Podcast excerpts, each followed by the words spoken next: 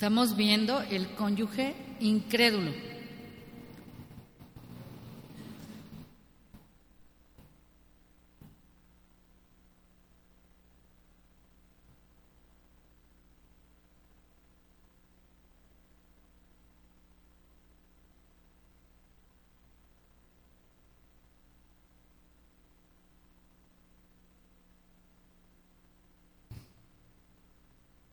Ustedes me dicen, ah, ya, ok, bien.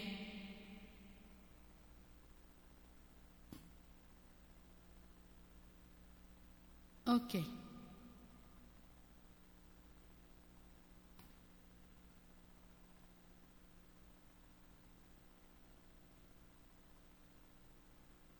¿En dónde está o en dónde puede estar una raíz de descontento casada con un cónyuge incrédulo?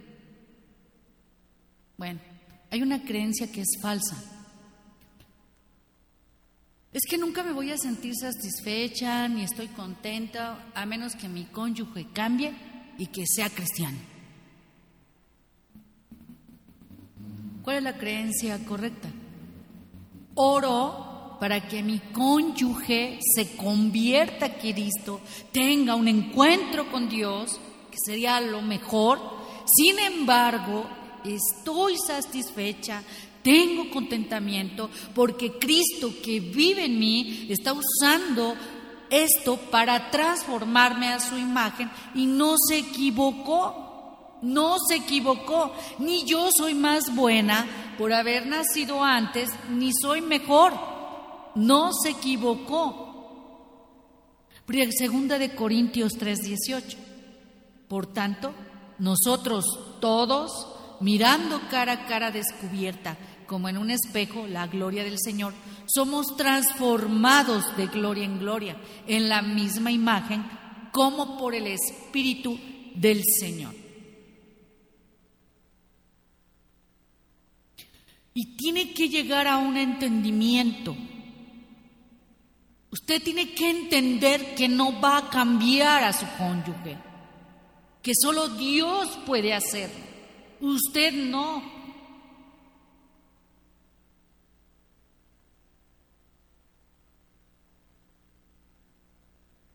Si usted entiende que el plan del Señor para su matrimonio es primero transformarlo a usted, y si a lo mejor no se convierte el otro porque así es, no porque Dios no quiera, es la voluntad personal de cada uno. No hay impedimento. Pero Él conoce quién sí, quién no. O sea, Él sabe quién se va a convertir o quién no. Nunca. Él lo sabe todo. Y no es por Él, es porque el hombre ahí está. Dios ha dado y ya lo dio, ya dio la respuesta. Y Él no hace excepción de a nadie. Pero ¿qué Dios en su plan quiere usarla con su vida? ¿Qué quiere usarla? Aunque no es responsabilidad suya, que Él decida, eso es lo que tiene que entender. Él debe responder al llamado del Señor, si es que van a hacer. Disfrute de tranquilidad, de paz, que sobrepasa todo entendimiento. Dice Filipenses 4, 6, 7, por nada estéis afanosos, sino sean conocidas vuestras peticiones delante de Dios en toda oración y ruego con acción de gracias. Y la paz de Dios que sobrepasa todo entendimiento, guardará vuestros corazones y vuestros pensamientos en Cristo Jesús. Filipenses 4, 6 al 7.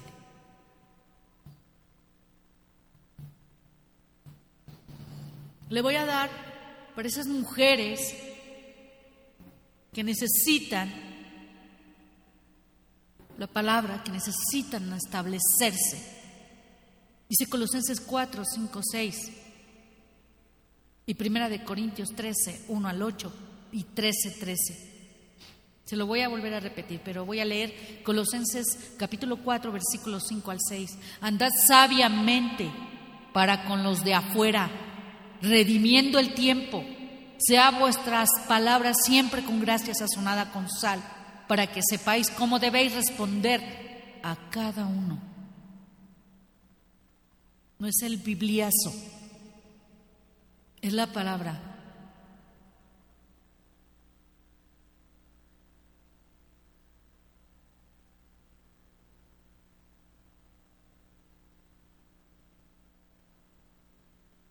En un consejo de una persona que eh, ministrando, este, bueno, no, no, no fue ministrando, perdón, fue en una plática, pero al, final sabemos que Dios, pues no sabe en qué momento está ministrando a alguien, cuando alguien está dado a, a proclamar su evangelio, ¿no? Estaba yo con una persona que me decía, es que mi hijo hoy día me maldice, me insulta, eh, nos maldice frente de toda la gente. Y le dije, mira, yo creo que es muy claro que nosotros a veces como padres, que no somos perfectos, exasperamos a nuestros hijos. Si, usted es creyente, ya sabe lo que estoy hablando. Ahí estoy dando uno. ¿Sí? No exasperéis a, tus hijos. Y tienes que tener, hoy día no quieras un hijo cambiado porque tiene las escrituras y lo quieras de la noche a la mañana, cuando has venido por años viviendo una vida contraria que enseñaste. Todos. Pero no lo exasperéis para que no lo lleves a que te siga maldiciendo más, porque ¿qué crees? Entre más maldice él, se acorta su vida y le va mal en la vida. ¿Sí o no? ¿Sí? ¿Cómo Dios nos usa con ciertas personas. Yo me he dado cuenta que Dios usa a quien está con el corazón anhelante de hablar porque estás vivo. ¿Estás vivo? ¿Naciste de nuevo? ¿Tienes vida? Comparte vida. Eso es, realidad. Comparte vida. Dice Primera de Corintios 13, 1, 8 y 13, 13. Si yo hablase lenguas humanas y angélicas y no tengo amor, vengo a ser como metal que resuena o címbalo que retiñe.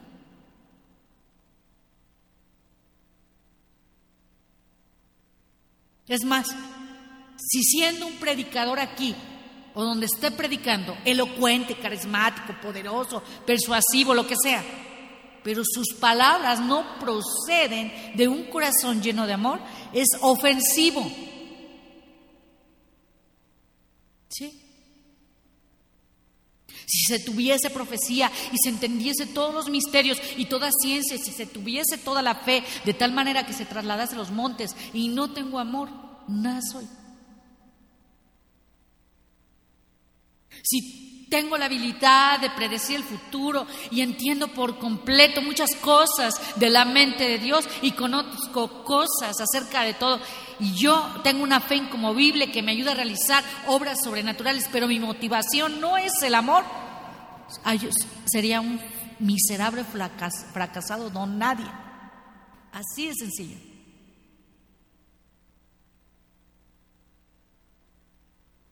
Si repartiese todos mis bienes para dar de comer a los pobres y entregase mi cuerpo para ser quemado y no tengo amor, tampoco me sirve.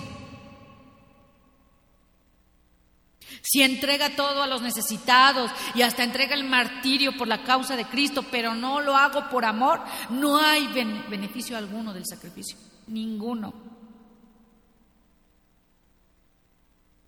¿Sabe? Cuando como pastores, la parte que eh, en el caminar del ministerio, al menos en el que Dios me ha permitido tener ese honor, y y esa responsabilidad tan grande. Algo que hicieron creer fue contrario a lo que siempre he creído en Dios. Todos, todos, así sea el peor, así la riegue mil veces, todos, yo sé que Dios no desecha. Y yo sé que primeramente, primeramente, como llamada a lo que Dios me, me puso, que yo también soy muy odiosita. Pero ante todo, quiero hacer su voluntad. Y espero de los otros, dice que no es hacerlos nunca, jamás a un lado, sino se les ama. Dios nos ama siendo odiositos. ¿Por qué no lo va a amar aquel que, aunque sea el peorcito, Y eso surge de un corazón de un pastor que ama la obra. Así tenga el mismo Judas aquí al lado. Se ama.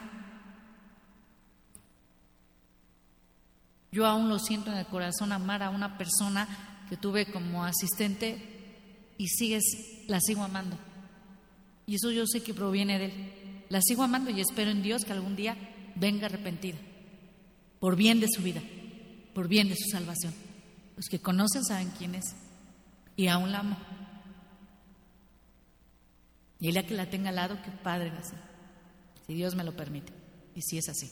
Si no, pues bueno, seguiré orando por ella. El amor es sufrido, es benigno, el amor no tiene envidia, el amor no es jactancioso, no se envanece, no hace nada indebido, no busca lo suyo, no se irrita, no guarda rencor, todo lo sufre, todo lo cree, todo lo espera, todo lo soporta. El amor nunca deja de ser. Las profecías se acabarán y cesarán las lenguas y la ciencia acabará y ahora permanecen la fe, la esperanza y el amor. Estos tres, pero el mayor de ellos es el amor. Tengo dos años trabajando con Dios. bueno, yo como a su asistente, usted entenderá, él no va a trabajar conmigo. Bueno, sí está trabajando conmigo, pero de, la manera en que menos nos gusta. Y le digo, Señor, sigue tratando. Pero de estos dos años que en el trato de Él, me dice, lo primero, Diana, es el amor. Lo primero. Sí. Como cónyuge cristiano, vamos a hacer una prueba de amor. ¿Le parece bien? ¿Eh? Bueno, ya se están riendo. Híjole. También me la hacen a mí, hermana, no se preocupe. Vamos a hacernos la siguiente pregunta. Ahí va.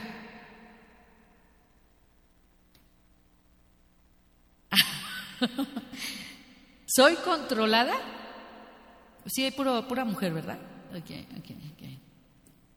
¿Soy controlada y no pierdo la paciencia con mi cónyuge? A ver quién se ríe más. ¿Soy solícita y considerada ante los sentimientos y necesidades primero de mi cónyuge antes que los míos? Antes que mi dolor de cabeza, antes que mi menopausia, antes que mis hormonas se muevan, antes de mi enfermedad, antes de mi dolor, antes de todo. Estoy siempre buscando maneras de ser constructivo o perdón, constructiva en mi matrimonio.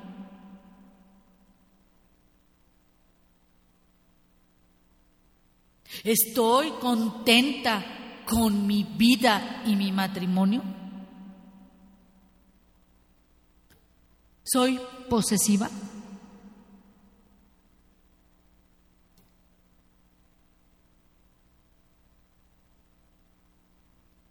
¿Estoy ansiosa por impresionar a mi cónyuge y a los demás? Estoy teniendo ideas irreales acerca de mi gran valor e importancia como esposa. Pido más para mí. Estoy teniendo ideas irreales eh, acerca de ese mi gran valor e importancia. Estoy practicando buenos modales con mi cónyuge.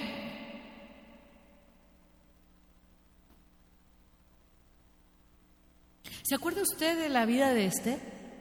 ¿Sí? ¿Se acuerda cómo la prepararon para reina? ¿Cuánto tiempo se llevaron? En las costumbres de con quien se iba a casar. ¿Sí? ¿Usted, usted se preocupa por usted en base a sus modales, a su forma, a su persona, para con los demás, en su trato diferente? Esta es la armonía del hogar. Vamos a, vamos a, a pecar, sí, pero siempre buscando y perseverando mientras se practica y se logra. ¿Estoy buscando una ventaja egoísta en mi matrimonio? O sea, se lo voy a poner más claro para que entendamos. ¿Usted trae de la manita comiendo a su esposo aquí? ¿Sí me entendió, verdad? Qué bueno. ¿Está tratando de imponer su voluntad en su cónyuge? ¿Es burlona cuando su cónyuge se equivoca o falla en algo?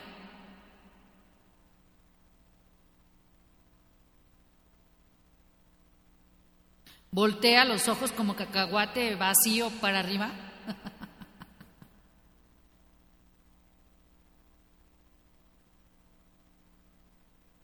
¿Está ávida de compartir el gozo de su cónyuge? ¿Es diligente para hablar la verdad con su cónyuge?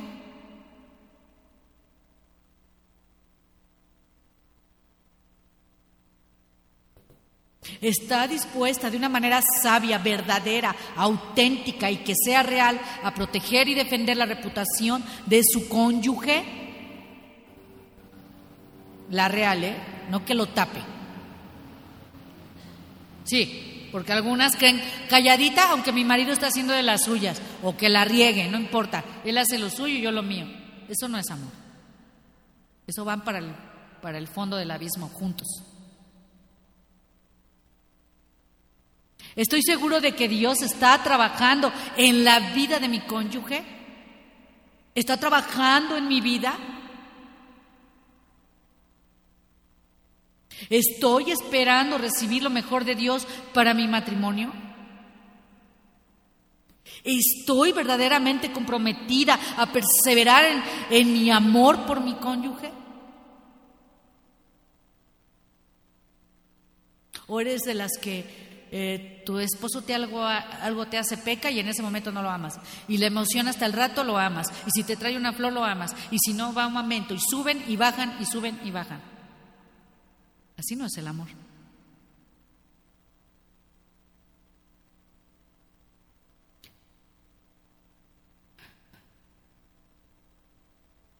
¿Qué pasa cuando ese marido incrédulo te dice tonta, te dice que tienes creencias mm, retrógadas, que te ataca, ¿quieres Sor Juana Inés? que no te toma en cuenta en sus opiniones,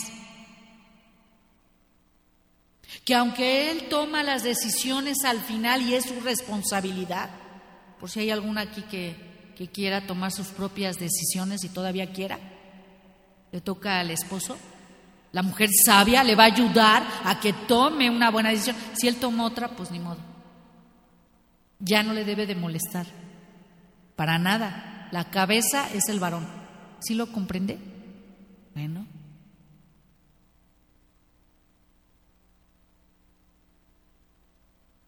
Pero dígame algo, si él toma las decisiones, la persona que es impía,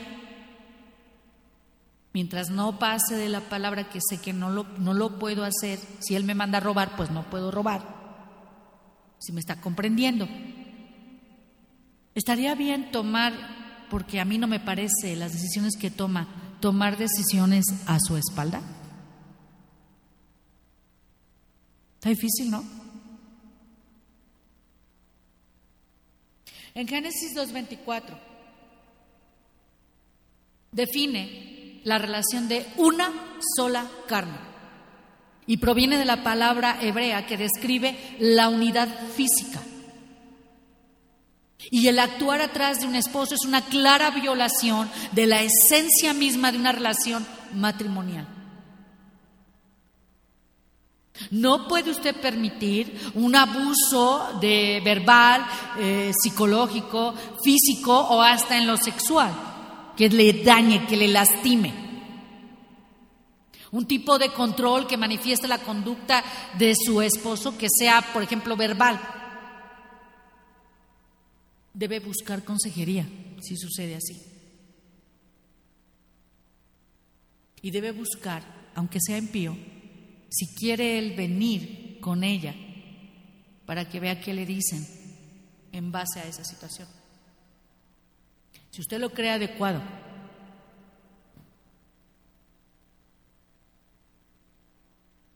pero nunca debe de estar en la contienda ni a la defensiva jamás en la carne. El, Dios le ama como hija. Y si Dios permite este tipo de cosas mientras no agredan su vida, que no vayan a tocar su vida, entonces vienen situaciones que sí Dios puede arreglar, pero tiene que estar consciente verdaderamente. Participa y lleva a esa persona a ese punto, porque a veces con nuestras cosas llevamos a una persona a un punto.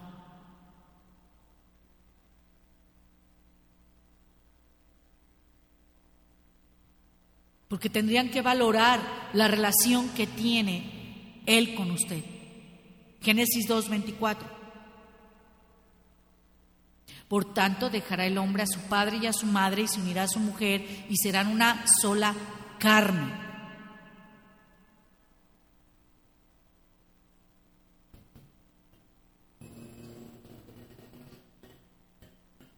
La actitud cristiana y la cualidad es respetar al cónyuge por su creación singular de Dios.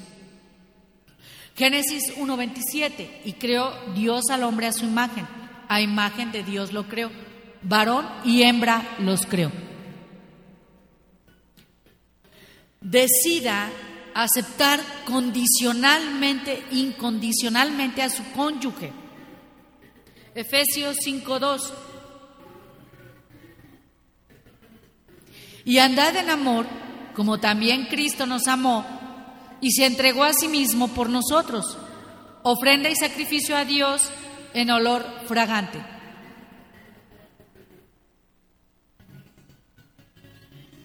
Sea una persona totalmente íntegra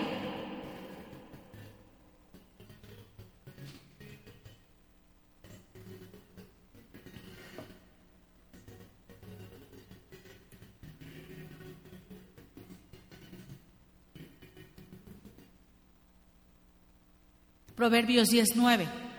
El que camina en integridad anda confiado, mas el que pervierte sus caminos será quebrantado.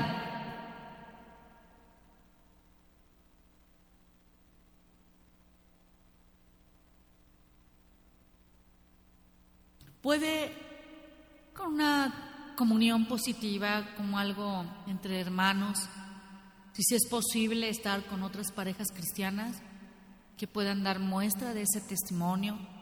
Claro que sí. Dice Proverbios 27:9, el ungüento y el perfume alegran el corazón y el cordial consejo del amigo al hombre. ¿Puede crecer espiritualmente con amistades cristianas y parejas? Sí, claro que sí. Y se puede, de manera sana, de manera auténtica. Eclesiastés 4, 9, 10. Mejores son dos que uno, porque tienen mejor paga de su trabajo. Porque si cayera en el uno, levantará a su compañero. Pero hay del solo, que cuando cayere, no habrá segundo que lo levante. Si usted tiene hermanos en Cristo, puede solicitar o aquí mismo, hermanos que verdaderamente oren por algo que es específico en la vida de su propio esposo el cual estamos entendiendo si es incrédulo, si es impío. Efesios 1, 17, 19. Para que el Dios de nuestro Señor Jesucristo os dé espíritu de sabiduría, alumbrando los ojos de vuestro entendimiento, para que sepáis cuál es la esperanza a que Él os ha llamado, y cuáles las riquezas de la gloria de su herencia en los santos, y cuál la superminente grandeza de su poder para con nosotros los que creemos según la operación del poder de su fuerza. ¿Qué tiene que practicar con él? Comunicación, ser amorosa, ser sabia, ser comprensiva.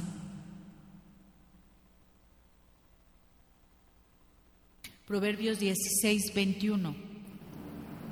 El sabio de corazón es llamado prudente y la dulzura de labios aumenta el saber.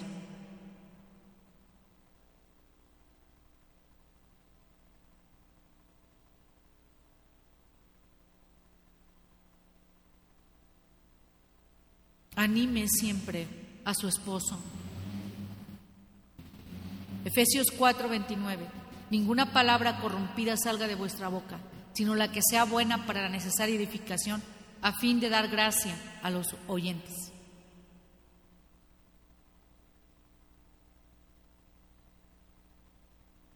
Cuando ore y cuando trabaje en algo, trabaje para usted misma, para cambiar para transformarse antes de pensar en su cónyuge.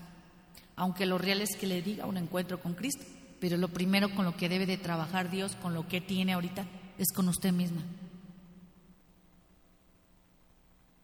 Lucas 6, 41. Porque miras la paja que está en el ojo de tu hermano y no echas de ver la viga que está en tu propio ojo.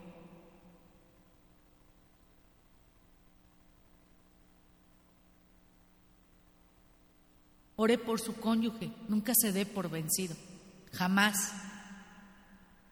También les, refirió Jesús una parábola sobre la necesidad de orar siempre y no desmayar, Lucas 18.1.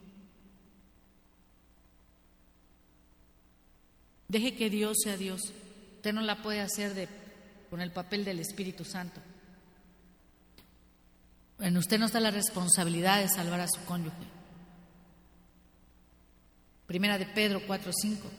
Pero ellos darán cuenta al que está preparado para juzgar a los vivos y a los muertos. Nunca manipule con indirectas, nunca lo haga, nunca. Proverbios 14:8. La ciencia del prudente está en entender su camino, mas la indiscreción de los necios es engaño.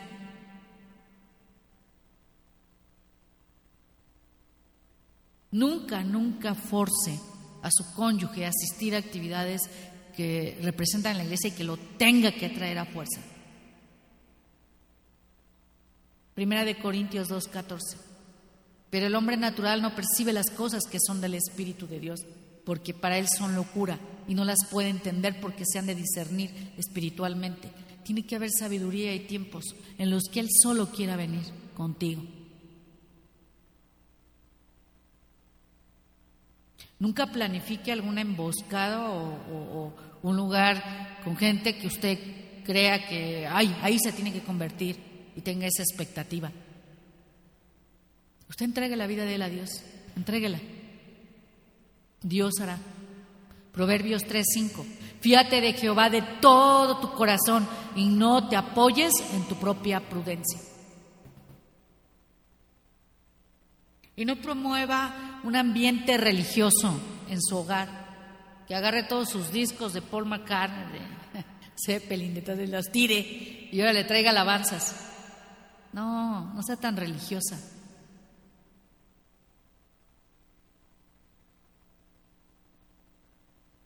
No lo haga incómodo el lugar.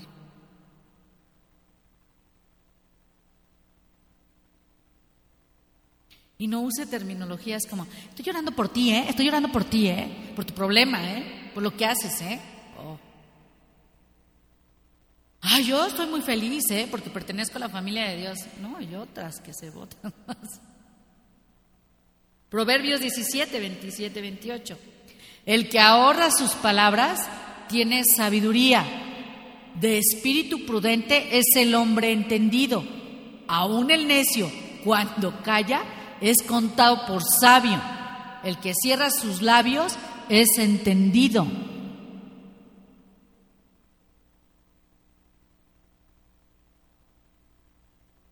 Nunca critique a su cónyuge ni sus puntos de vista religiosos. Jamás lo critique. Usted venía de esa misma naturaleza muerta. A lo mejor hasta era peor. ¿Qué es lo más seguro? El que guarda su boca y su lengua, su alma guarda de angustias.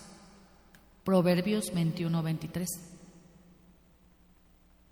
No sea una mujer desagradable ni criticona.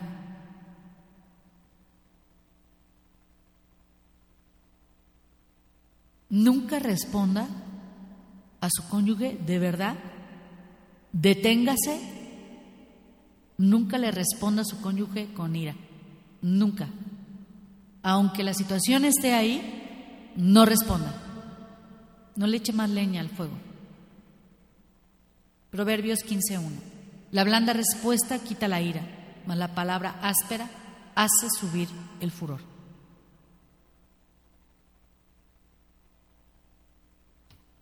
Y nunca exija respeto y honra a él.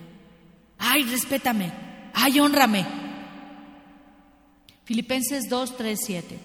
Nada hagáis por contienda o por vanagloria, antes bien con humildad, estimando cada uno a los demás como superiores a él mismo, no mirando cada uno por lo suyo propio, sino cada cual también por lo de los otros. Haya pues en vosotros este sentir que hubo también en Cristo Jesús, el cual, siendo en forma de Dios, no estimó al ser igual a Dios como cosa a que aferrarse, sino que se despojó a sí mismo, tomando forma de siervo, hecho semejante a los hombres. Nunca se permita la autocompasión. Ah, pobre de mí. Ay, este hombre. Ay, cómo me maltrata. No, ya trae personal, como si fuera de básquetbol. Hebreos 12:15. Mirad bien, no sé que alguno deje de alcanzar la gracia de Dios, que brotando alguna raíz de amargura os estorbe y por ella muchos sean contaminados. ¿Cuántas veces perdona a su marido? No lo sé. Pero que sea sincero. A ver, el perdón es algo que yo entiendo como creyente y en la primera que me la hacen la contesto, ¿eh? Eso es emoción, eso es sentimiento, eso es conocimiento nada más. El perdón viene que cuando tú eres exhortado o tienes una situación que verdaderamente estás viviendo con tu esposo, a ver, yo creo que vas a Dios, ¿sí o no? ¿Sí o no? Porque eso de contestar luego, luego, perdón, discúlpeme, no lo creo. Si hay alguien que lo crea, pues qué padre pero eso no es verdad. Que lo conozca y que sepa que debo de pedir perdón, está bien, pero que verdaderamente perdone no es de respuesta inmediata, ¿eh? En ningún caso, porque yo te hago una pregunta. En cada situación o circunstancia en las que estamos, ¿qué escuché de las circunstancias que se formaron para que tenga que pedir perdón? ¿Qué me enseñó Dios? ¿A la primera? pues esto no es de inteligencia. ¿Me está entendiendo? ¿Sí? Bueno. No ceda sus convicciones basadas en la palabra de Dios. Santiago 1, 22, 25.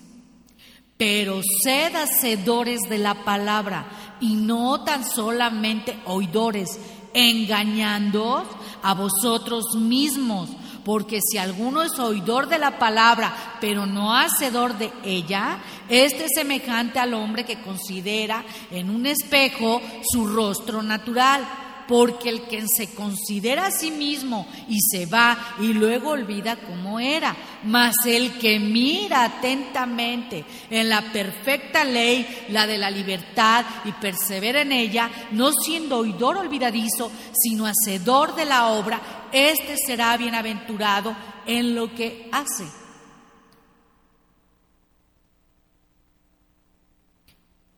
¿Qué confianza debe de tener usted? En la fidelidad de Dios, en el que obra en la vida de su cónyuge y el que va a obrar en su matrimonio. Él. Segunda de Pedro 3:9. El Señor no retarda su promesa, según algunos la tienen por tardanza, sino que es paciente para con nosotros, no queriendo que ninguno perezca, sino que todos procedan al arrepentimiento.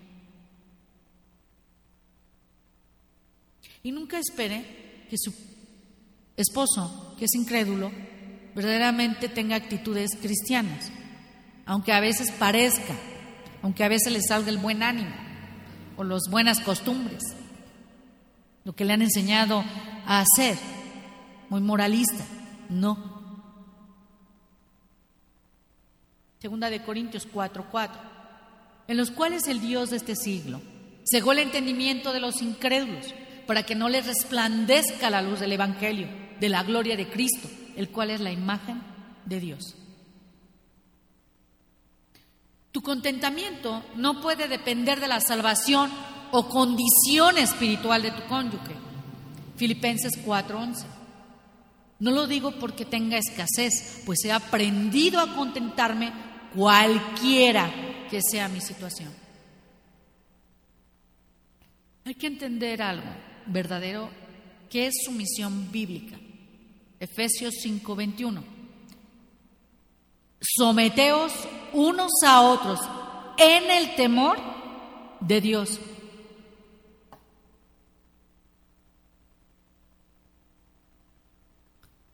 Tiene que ir a Cristo, no a su respuesta del cerebro.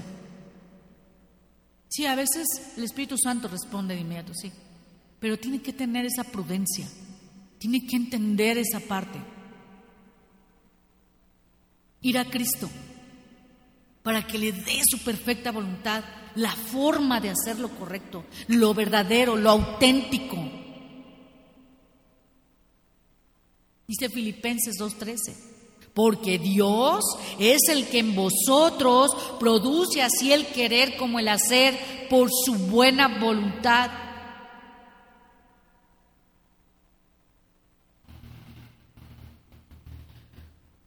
Cuando se tiene un, matrimonio con yugo desigual, algunos podrían pensar, no, pues tengo un compañero de baja estatura, ¿no?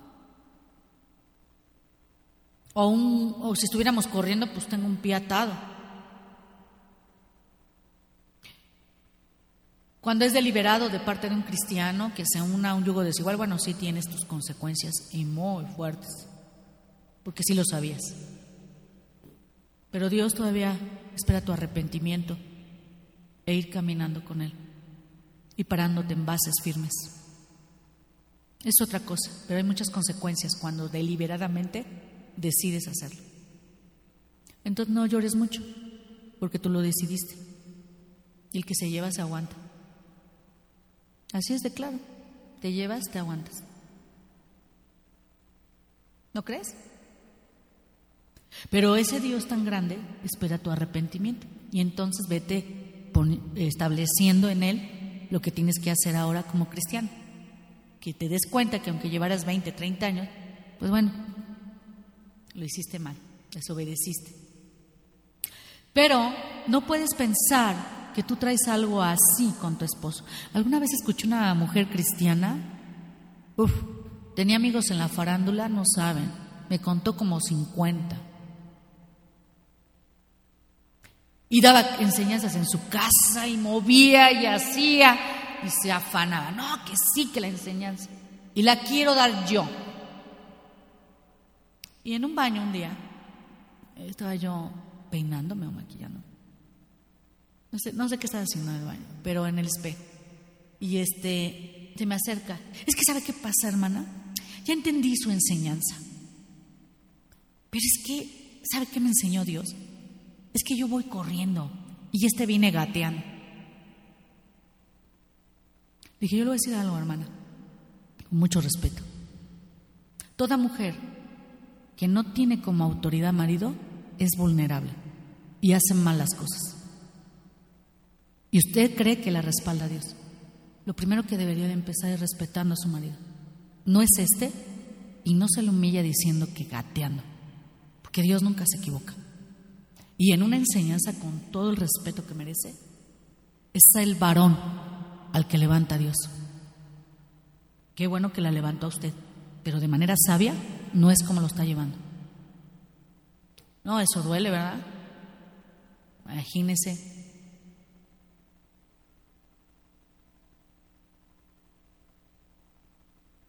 Busque siempre lo bueno. Nunca conteste con malo. Y de lo malo tampoco le conteste con malo, conteste con bueno. Siempre, siempre busque lo bueno, de manera íntegra, no de apariencia ni de hipocresía. De manera íntegra, conteste con lo bueno. Nosotros somos compasivos, somos perdonadores ante las faltas de un cónyuge incrédulo. Él está en la total oscuridad, total. Y no, no quiere decir que eso lo haga a Él. Fíjese bien, no quiere decir, ay, con esto ya lo excusamos. No, está peor. Él cualquier momento se va, lo sabe, en cualquier segundo. ¿Quién tiene la vida comprada? Lo más que queremos es ayudarlo. Efesios 4:18, teniendo el entendimiento entenebrecido, ajenos de la vida de Dios por la ignorancia que en ellos hay, por la dureza de su corazón.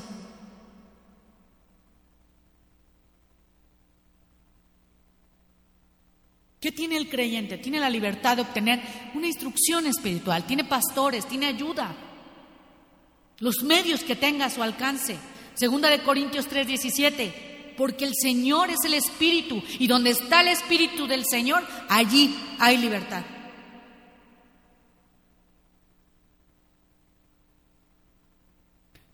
¿Qué aprende un creyente cuando tiene una dependencia más profunda con el Señor?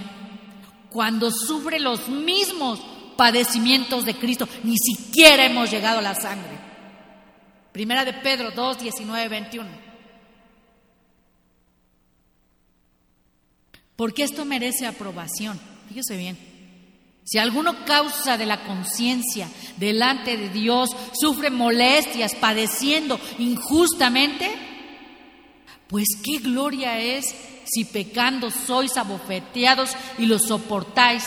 Mas si haciendo lo bueno sufrís y lo soportáis, esto ciertamente es aprobado delante de Dios, pues para esto fuisteis llamados, porque también Cristo padeció por nosotros, dejándonos ejemplo para que sigáis sus pisadas. Primera de Pedro 2, 19, 21.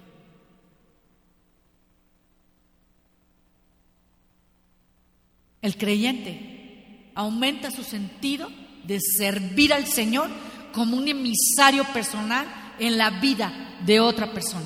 Mateo 5, 14, 16.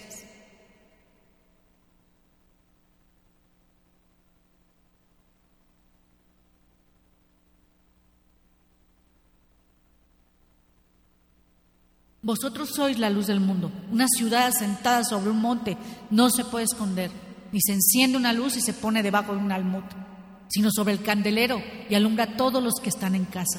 Así alumbre vuestra luz delante de los hombres, para que vean vuestras buenas obras y glorifiquen a vuestro Padre que está en los cielos. ¿Y qué va a cosechar ese creyente? Porque todo hombre siembra, cosecha. Tarde que temprano, todos. Pero ¿qué va a cosechar el creyente? Bendiciones de Dios por su fidelidad, por su perseverancia. Santiago 1.12. Bienaventurado es el varón que soporta la tentación, porque cuando haya resistido la prueba, recibirá la corona de vida que Dios ha prometido a los que le aman. ¿Cuánto amas a Dios? ¿Cuánto obedeces a Dios? Ahí mide tu amor.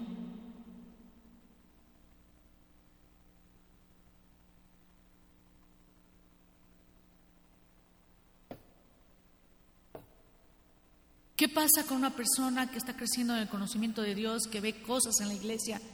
Bueno, algunas apariencias y otras sí son reales, pero bueno. A lo mejor puede pensar, me es demasiado doloroso que yo ir a la iglesia sola, me duele ver a las demás parejas juntas, eh, está bien que se quede en casa, y, pero pues no recibe. Y... ¿Qué sucede con todas esas preguntas? Necesitas cimentarte en la verdad. Necesitas alimentarte en la palabra de Dios para que crezcas espiritualmente. Yo no creo en alimentarse sinceramente en un Internet, pero sí creo que eso que Dios nos ha dado en abrirse con tecnología a todo el mundo, sí creo que pueda a ciertas personas, por alguna razón, que puedan conocer, porque así, así es Dios. O sea, sabio y él sabe, sabiéndolo manejar adecuadamente, lo que se transmite, ¿no? no Porque no todo lo que se transmite, pues tampoco me voy a decir que estamos al 100%, o sea, pero los que se esfuerzan en dar la palabra para no encantar a otros con tonterías psicológicas como está entrando tan fuerte, tan fuerte, en todo.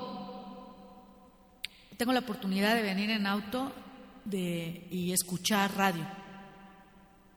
Estaba escuchando, eh, no, es que no me acuerdo, no quiero dar el nombre, a dos periodistas. Estaba escuchando a dos periodistas, Dios, Dios, Dios. Lo digo tres veces porque el quien escuche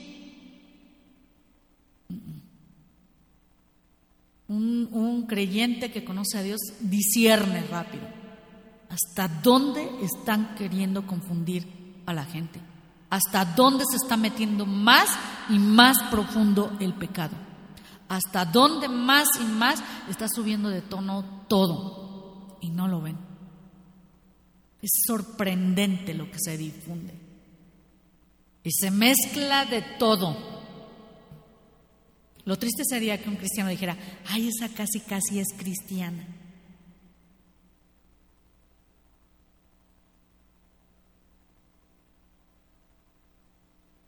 Entonces, sí, un internet puede ser bueno para una persona que vive en una lejanía, que a lo mejor no puede, no hay una congregación, que a lo mejor está buscando, no sé, no sé, pero que sea lo ideal, no. Dios nos dijo, congréguense. O sea, si no lo hubiera querido, ¿para qué lo hacemos? ¿Para qué orar unos por otros? ¿Para qué dolernos unos con otros? ¿Por teléfono? Personal. Abrazarnos auténticamente. Yo le voy a decir algo, cuando yo nací de nuevo me costaba mucho trabajo abrazar, yo no sé si le pasó. Yo estaba como un palo parado. A lo mejor si usted era muy sociable, usted saludaba a todo el mundo, yo no. Me costaba mucho trabajo abrazar a alguien. Y me acuerdo que la primera vez, la segunda creo, la segunda, tercera, estaba yo parada y dicen, abrácense, ¿no? Algo así. y yo me quedé parada. No sé qué me movió, que me abrazó una señora y me acuerdo de esa anciana. Sé valiente y esfuérzate. Se me doblaron las manitas. y ahí aprendí a abrazar de manera sincera. Aprendí a abrazar a las personas. Yo sé que lo hizo él sentí algo distinto. Abrazar a, No, ya no, ya no me, no me pasó eso. O sea, al principio sí, por eso hablo mucho de lo que no era la, sino la hicieron. Entonces así me habían hecho, ¿no? Bueno. El propósito principal de reunirnos en un cuerpo es bendecir a Dios a través de la adoración. Lo que realmente cuenta no es lo que usted recibe, sino lo que usted da a mí me dio una anciana, me dio amor, me abrazó sincera, me dijo, sé valiente, esfuérzate. Me dio aporte, no espere recibir, de, de. A lo mejor un abracito, una palmada, una palabrita por ahí. Es más, una oración por alguien. ¿Eso es amor? ¿No cree que sea amor? ¿No? Eso es amor. calme, cambie su paradigma, su foco, de pedirle a Dios, entréguele a Dios y vea lo que Él le va a hacer con usted, porque Él da, da manos llenas, Él da todo. Hebreos 10, 23, 25 y considerémonos unos a otros para estimularnos al amor y a las buenas obras, no dejando de congregarnos como algunos tienen por costumbre, sino exhortándonos y tanto más cuanto veis que aquel día se acerca y se está acercando.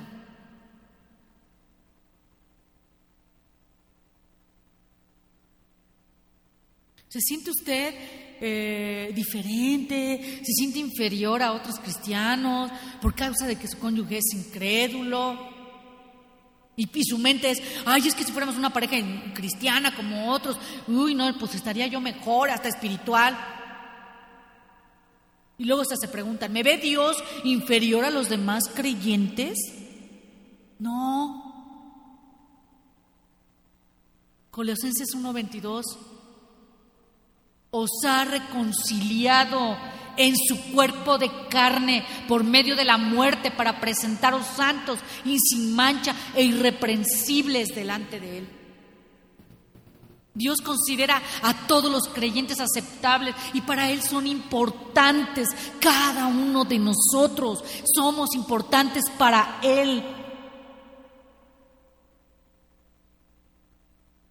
Ese sentimiento de inferioridad, de orgullo, puede ser resultado de un proceso que en la mente está equivocado.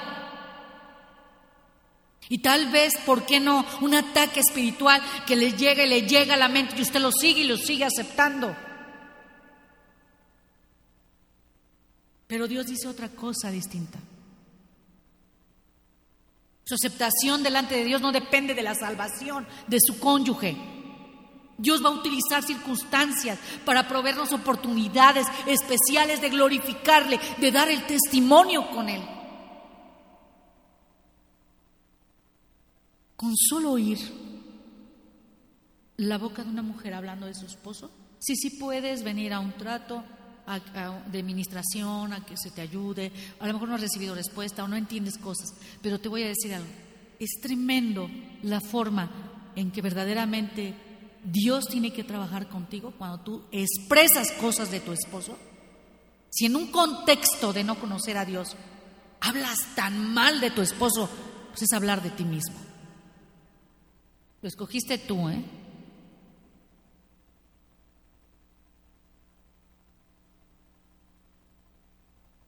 Pero venir a hablar de tu esposo y considerarlo y hablar, a veces no tanto son las groserías, A la Z, la forma en que le hablas. La, como lo acabo de decir, este. Yo recuerdo muchas, muchas administraciones en esa parte. Se manejan hasta, yo estoy mejor que él porque eso es lo que le da la carne. Y eso es, pasa en todos, en todos. Yo estoy mejor que ese que está allá.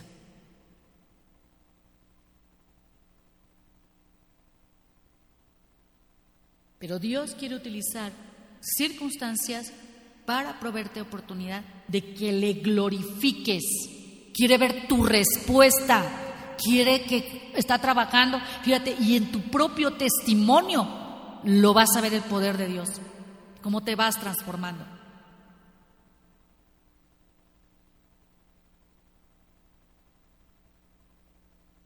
Habrá en una iglesia que porque el padre, cónyuge no sea cristiano, la iglesia lo margine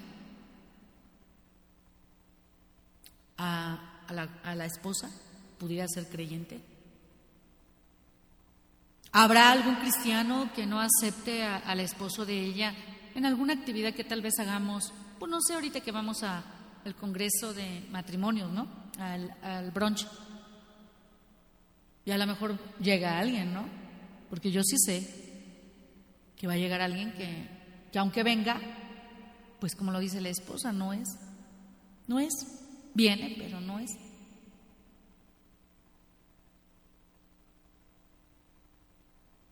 Pues no, no debería. Se puede dar el caso, es una realidad. Recuerdo que cuando iniciamos la congregación hace 12 años, había quien venía con muchos prejuicios. ¿Y sabe lo que es el prejuicio? Bueno, con mucha altivez, ¿no? Llega la hermana y criticando, ay, trae muy pantalón muy pegado. Y es que cuando se agacha se ve, sí, hermana, pero en lugar de criticar, háblale con amor. No que llegó un día una y le dijo, oye tú a ver si te vistes mejor, hermanita, ¿eh? porque se te ve todo.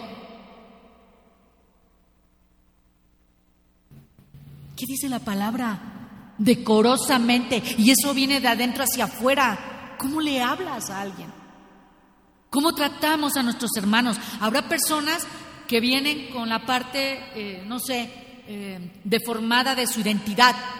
No te voy a decir qué, ¿Cómo lo tratas? Está, yo, yo he visto y he observado que hay cosas que Dios muestra y que verdaderamente te das cuenta cómo están escuchando a Dios, cómo los está transformando. ¿Y nosotros qué somos para con ellos? ¿Los ayudamos? ¿Los acercamos? ¿Me está entendiendo?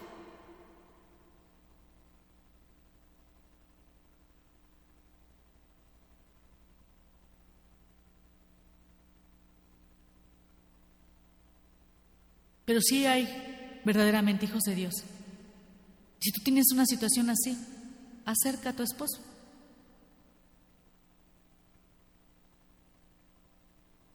La comunión con nosotros debe ser de ánimo, no de juicio hacia las personas ni de prejuicios.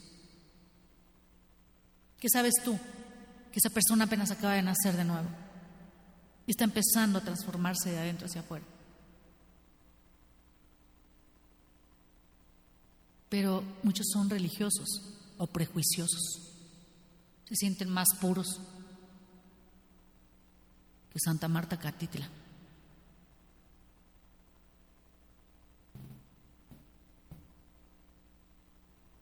¿Hasta dónde está el límite entre una mujer que no es creyente? ¿Hasta dónde está el límite cuando tiene un esposo y estar en las actividades cristianas o en la iglesia o sirviendo? ¿Hasta dónde está el límite?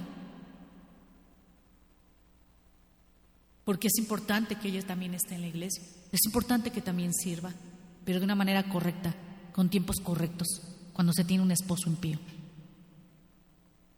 De una manera correcta. Yo recuerdo mucho, y aquí lo vamos a dejar, recuerdo mucho que han fracasado algunos pastores con la situación, sobre todo en una mujer cuando se muere el marido, han fracasado en dejar a sus hijos en su casa no que no les sirvas a Dios, sino que han abandonado también la parte que les toca y que darán cuentas, su hogar, su esposo. Y se van afanados completamente a esa religiosidad de le sirvo al Señor. ¿Y tu casa cómo está? ¿Tu casa cómo está? Pero no es la posición que nos decían hace años que nos hablaban. Ay, es que en la iglesia me dicen que primero Dios, luego la iglesia y luego mi familia y que luego... No, no, no, no, no te equivoques. Dios es el centro de todo lo que está en tu vida. Mientras tú le dejes en esa ruleta todo lo que tú eres. Y si tú tienes comunión y vas con Él, todo es equilibrado. Nada es primero, segundo, tercero. ¿Me está, ¿Me está comprendiendo? Mire, a mí me hicieron un ejercicio que me encantó y entendí. Dios es perfecto, ¿está de acuerdo? Es perfecto, perfecto. ¿Un círculo es perfecto? ¿Sí? Ese círculo perfecto, vamos a suponer que es Dios. Perfecto, perfecto, así, completito. ¿Qué pasa si ese círculo se rompiera fragmentado? Como un rompecabezas. El amor, la piedad, la bondad. ¿Qué pasaría con todo eso? Nos cuesta trabajo. Nos cuesta trabajo. Y te lo voy a decir cómo. Cuando tú regañas a tu hijo, muchas veces no lo regañas de una manera adecuada. Porque estamos fragmentados. Mientras Dios nos está disciplinando, ¿qué crees? Dios nos está brindando amor, bondad, misericordia, paciencia. Nos brinda toda su perfección.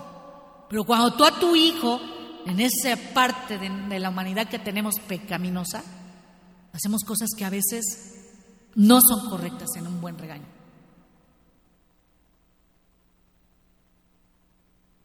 Y es cuando yo me di cuenta, Señor, tú eres perfecto pero yo tengo que perseverar, no, no jamás a Él. Tengo que perseverar en lo que tú me hablas, en lo que tú me dices en tu palabra, en cómo es el trato con mi familia, en cómo es el trato con los que tengo y cómo marcar y organizar todo eso en un equilibrio, Señor, y perseverar. Pero no afanarme o quitarme para cometer más pecado todavía. ¿Me está comprendiendo?